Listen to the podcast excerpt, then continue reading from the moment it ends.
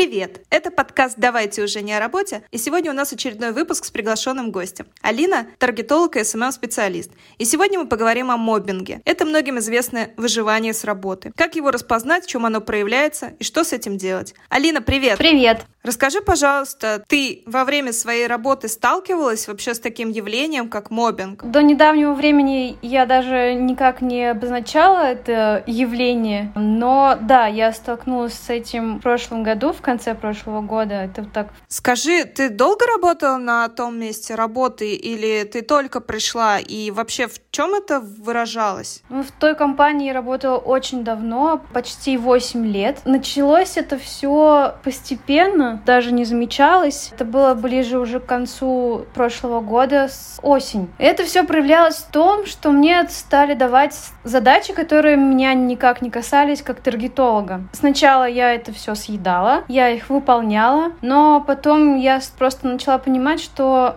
у меня это вызывает дикий дискомфорт, и я уже начала спорить. И вот когда я начала спорить, это начало обретать другую форму, обороты, становилось только хуже. А что стало предпосылкой к такой ситуации? То есть ты, получается, работала долгих 8 лет, все было хорошо. Ну, то есть если все очень плохо, люди 8 лет, конечно, не могут работать на одном и том же месте. И получается, что если за 8 лет тебя оттуда не уволили не попросили уйти, значит, твоя работа тоже всех устраивала. Что в компании поменялось, из-за чего эта ситуация вообще появилась? В компании поменялась сильно структура к руководству пришла женщина.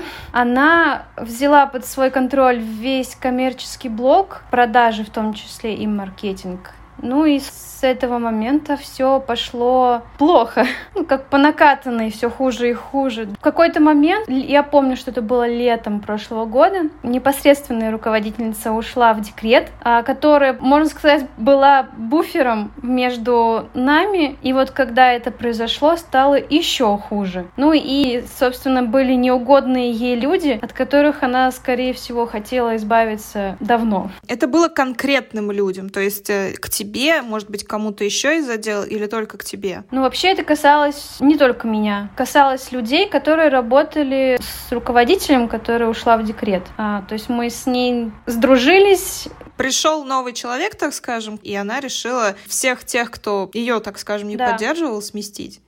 Получилось так. Ну, ты можешь какую-то конкретную самую лютую ситуацию рассказать, которая ну, происходила? Самая лютая ситуация, которая послужила такой последней каплей для меня, это была задача подготовить материал для онлайн-мастер-класса. Не пойми для кого, когда, зачем, какие задачи, какие вообще цели этого обучения были. Я долго сопротивлялась, потому что я не понимала, почему я должна делиться своим опытом, своим знанием накопленным и полученным полученным за свои деньги. Я это напрямую говорила, я не хотела этого делать, но в итоге пришлось. Предшествовало этому очень много споров, даже немножко скандалов с директором по маркетингу новым. Была неприятная ситуация. Ну и после этого стало еще больше дурацких задач. Потом я дотерпела до конца года и после новогодних каникул написала заявление. И перестала просто терпеть, да, эту ситуацию? Ну да, потому что это привело к тому, что я начала чувствовать угорание. Возможно, даже было какое-то и обесценивание, и тут сыграл синдром самозванца и прочие мои проблемы. Ну и потом, после всего этого, когда я уволилась, я сходила на консультацию к психологу, и она подтвердила то, что у меня просто было депрессивное состояние. На фоне этого психологического давления, да? Да, в том числе и связанное с тем, что происходило на работе. Я этого не замечала, но это вылилось вот в такую неприятную штуку. Я тебя понимаю, потому что у меня тоже такое было. Я с работы ушла из-за того, что меня уживали. Я там работала около двух лет. Всех все устраивало, им нравилось, все было в порядке, меня повысили в какой-то момент. Но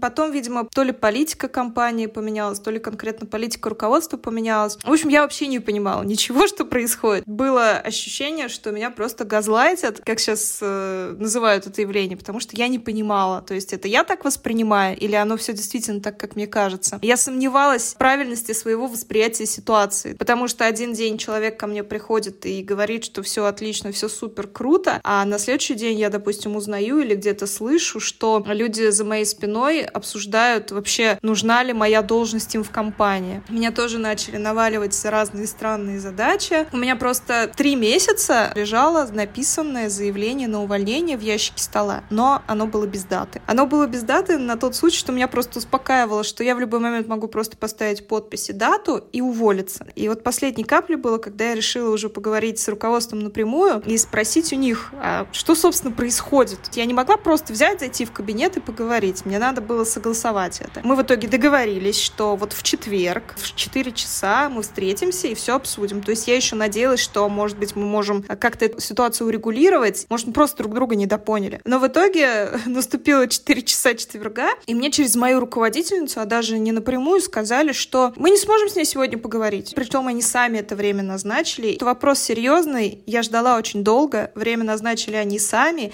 и они не перенесли на конкретную дату, а просто бы отменили этот разговор. В тот же момент я подписала заявление, и через два дня я больше уже там не работала. Это, к счастью, был на моей памяти единственный такой случай. И больше я с таким не сталкивалась. Но это было очень неприятно, потому что ну, одно дело, когда ты приходишь в компанию, в которой ты новенький, и ну, как-то у тебя там не складывается, ты там не успеваешь вжиться, прирасти душой. Ты вот вообще работал 8 лет. Я представляю, насколько тяжело уходить с места, в котором ты проработал вообще большую часть своей карьеры. Да, было, конечно, тяжело, но все равно, когда руководство меняется, когда ты перестаешь контактировать с теми людьми, с которыми начинал работать, ощущение, как будто бы это уже другая компания. В конце я уже очень хотела уйти, и на самом деле я ждала до конца года, чтобы получить свою премию, и я просто надеялась на нее. В итоге я ее получила и со спокойной душой. После каникул отдохнувшая, я написала заявление. Для меня это был даже праздник. Слушай, ну на самом деле это правильно, потому что ты же этот год работала, ты добросовестно трудилась, и премию эту годовую да. ты заработала. Заслуженно. Это абсолютно логичное решение с твоей стороны. Ты ее заслужила. Мобинг может проявляться в разных действиях. Давай я сейчас их проговорю, и мы вспомним, что было у тебя, что было у меня. Угу. Постоянная необоснованная критика. Нет, критики прямой не было. Это было все, знаешь, как в детском саду, все за спиной, тихо, между собой, ничего конкретного. Обесценивание профессиональной квалификации и личного вклада. Обесценивание было, да. Но тоже это не так, чтобы прямо в лицо и открыто, но были такие звоночки. Знаешь, вот ситуации, когда бывает, например, в коллективе кто-то хвалит других, а вот этот человек сделал то-то, то-то, а вот этот человек сделал то-то, то-то, а тебя просто обходят стороной. Вот у меня такое было, как будто вот ты никакого вклада не сделал. Вот у меня было такое, что просто обходили стороной, и все. Я могла 12 часов сидеть, работать там с 7 утра до 7 вечера. Мой личный вклад, скорее всего, обесценивали на тот момент. Бойкот. Бойкот тебе не объявляли? Насчет обесценивания. Я сейчас понимаю, что да, я тоже с этим столкнулась, потому что в конечном итоге все заслуги команды, ну, то есть всех сотрудников, кто работает в отделе, причислялись одному-двум людям.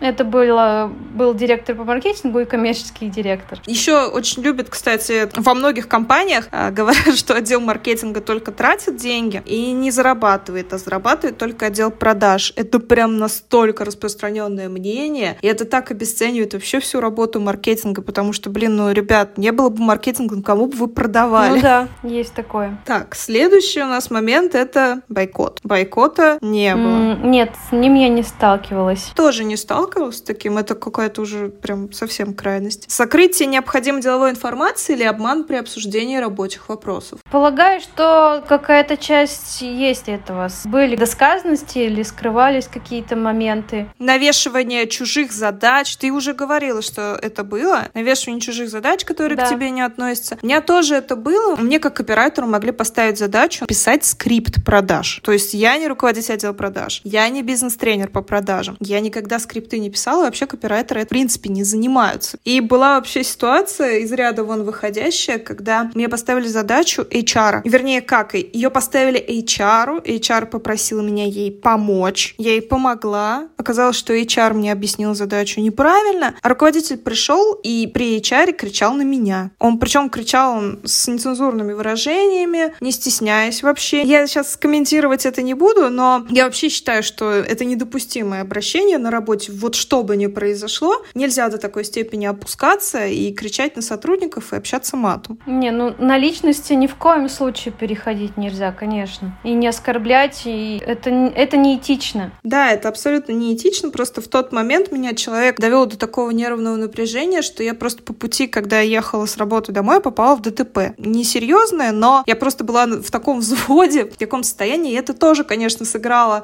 на моем решении все-таки уйти из компании окончательно бесповоротно. Дальше. Мобинг может проявляться в клевете и каких-то ложных доносах вышестоящему руководству. Ну да, были такие доносы. Они, наверное, даже обрисовывались еще и с каким-нибудь утрированием, возможно, подозрениях в, преда в предательстве, если так сказать, не прибегая к предательству. речи.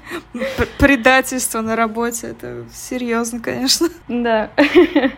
Вообще просто все такое решалось между двумя людьми по факту. И я более чем уверена, что я много вообще не знаю. И если, наверное, копнуть, там вообще будет ну, такой дикий трэш. Ты уже уволилась, тебя это уже не касается. И я думаю, что вот мы сейчас с тобой на подкасте вот это обсудим, и больше к этой теме ты возвращаться в свою жизнь не будешь. Это мы так, чтобы Нет, предостеречь кого-то. Предостеречь кого-то просто из первых моментов распознать, потому что я повторюсь, вот я в своей ситуации считала, что был газлайтинг, потому что я не верила, что компания, в которой я работаю, все было хорошо, может вдруг резко поменять ко мне настолько отношение на 180 градусов. Я искала проблему в себе. А потом оказалось, что эта проблема не во мне, потому что с другими сотрудниками и даже теми, кто работал намного дольше меня, повели себя ровно так же. В первую очередь, в каких-то ситуациях неприятных ты всегда начинаешь думать, что с тобой что-то не так. Вера в людей и в их э, порядочность и доброту, она все равно есть. А ты пыталась разговаривать? Поговорить тет-а-тет, задать какие-то вопросы, понять вообще, почему такое отношение? Нет, не пыталась. Мне, честно говоря, не хотелось общаться напрямую, то есть лично. Я вообще хотела минимум контакт напрямую с этими людьми, но причины вообще я, конечно, понимала. Может быть, не полностью, прям не сто процентов, но какие-то общие, общее понимание какое-то было, да.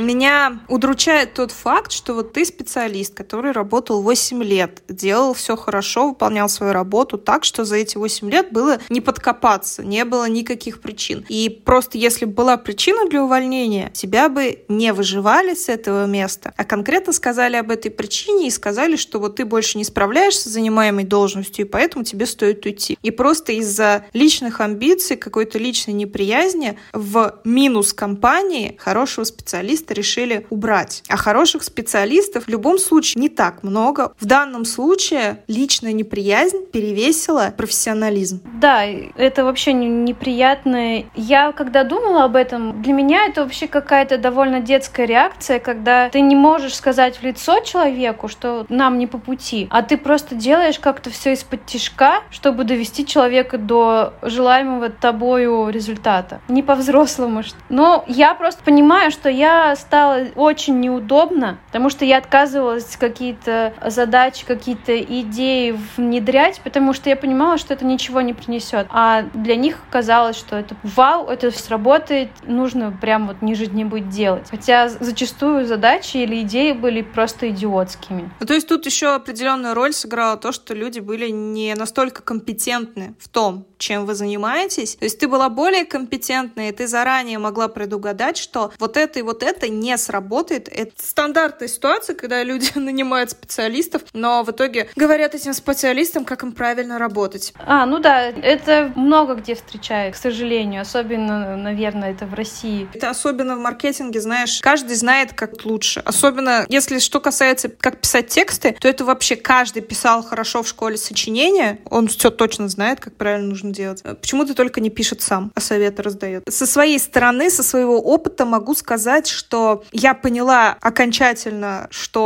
ну, мне не кажется, только когда мне моя непосредственная руководительница пришла и сказала, ну, как бы так, по секрету, наверное, из-под полы, что вот она слышала разговор, что действительно я как-то стала не нужна, и от меня хотят избавиться. Просто пытаются действительно вынудить меня уйти самой. В какой момент конкретно ты поняла, что вот это оно? Я это поняла, когда мне по секрету сказали, что от меня хотят избавить. Только это не кто-то из компании, из руководителей, просто знакомые сказали, что да, действительно, не хотят, чтобы ты ушла сама. Вообще испытала бурю эмоций. Сначала мне было обидно, потом я подумала, все, значит, это знак, надо увольняться прямо сейчас. Но это был еще только декабрь, и, ну, то есть надо было дождаться все-таки премии. Потом появилась мысль, что я на зло еще останусь и буду специально что-то делать, еще выраженнее сопротивляться, чтобы прям им насолить. Но это все так побурлило, я успокоилась и в итоге просто уволилась, когда закончились новогодние каникулы. Но да, подозрения были, потом они просто подтвердились словами и вылилось действие.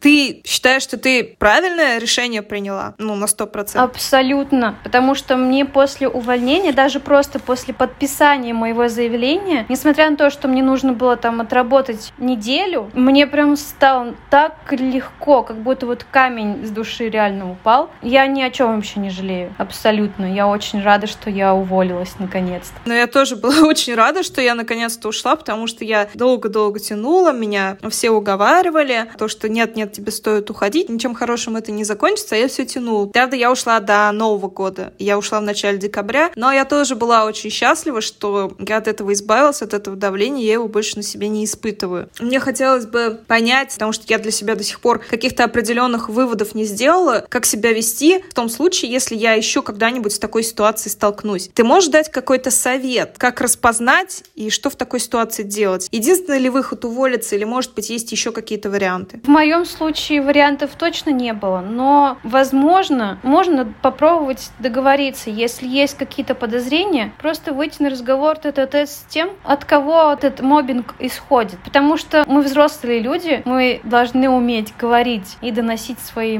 мысли. Может быть, это просто какие-то домыслы ошибочные, тогда поговорить, разобраться, и все наладится. А если это обоснованные домыслы, то тогда ты все решишь, поговоришь и поймешь, что тебе тебе с этой компанией не по пути. Прислушиваться к себе, своими мыслями, эмоциями, чувствами, как все это воспринимается. Поговорить с коллегами, например, спросить... Замечают ли да, они, да, что-то подобное? Может быть, спросить какого-то мнения, совета со стороны. Не показалось ли тебе? Я со своей стороны еще, наверное, посоветовала бы не только поговорить с обидчиком, но если есть какие-то подозрения, то, возможно, стоит сходить к психологу и рассказать об этой ситуации, чтобы человек тоже смог с профессиональной точки зрения посмотреть и объяснить, действительно ли это манипуляция, действительно ли это элементы психологического давления, Возможно, даже дать какой-то совет по построению диалога. И второй момент, то есть стоит четко разграничивать, что все-таки взгляните на себя критично. Да, конечно, это может быть газлайтинг, но, возможно, вы действительно ошибаетесь, не выполняете свои служебные обязанности, и придирки коллег и вышестоящего руководства вполне себе обоснованы. Поэтому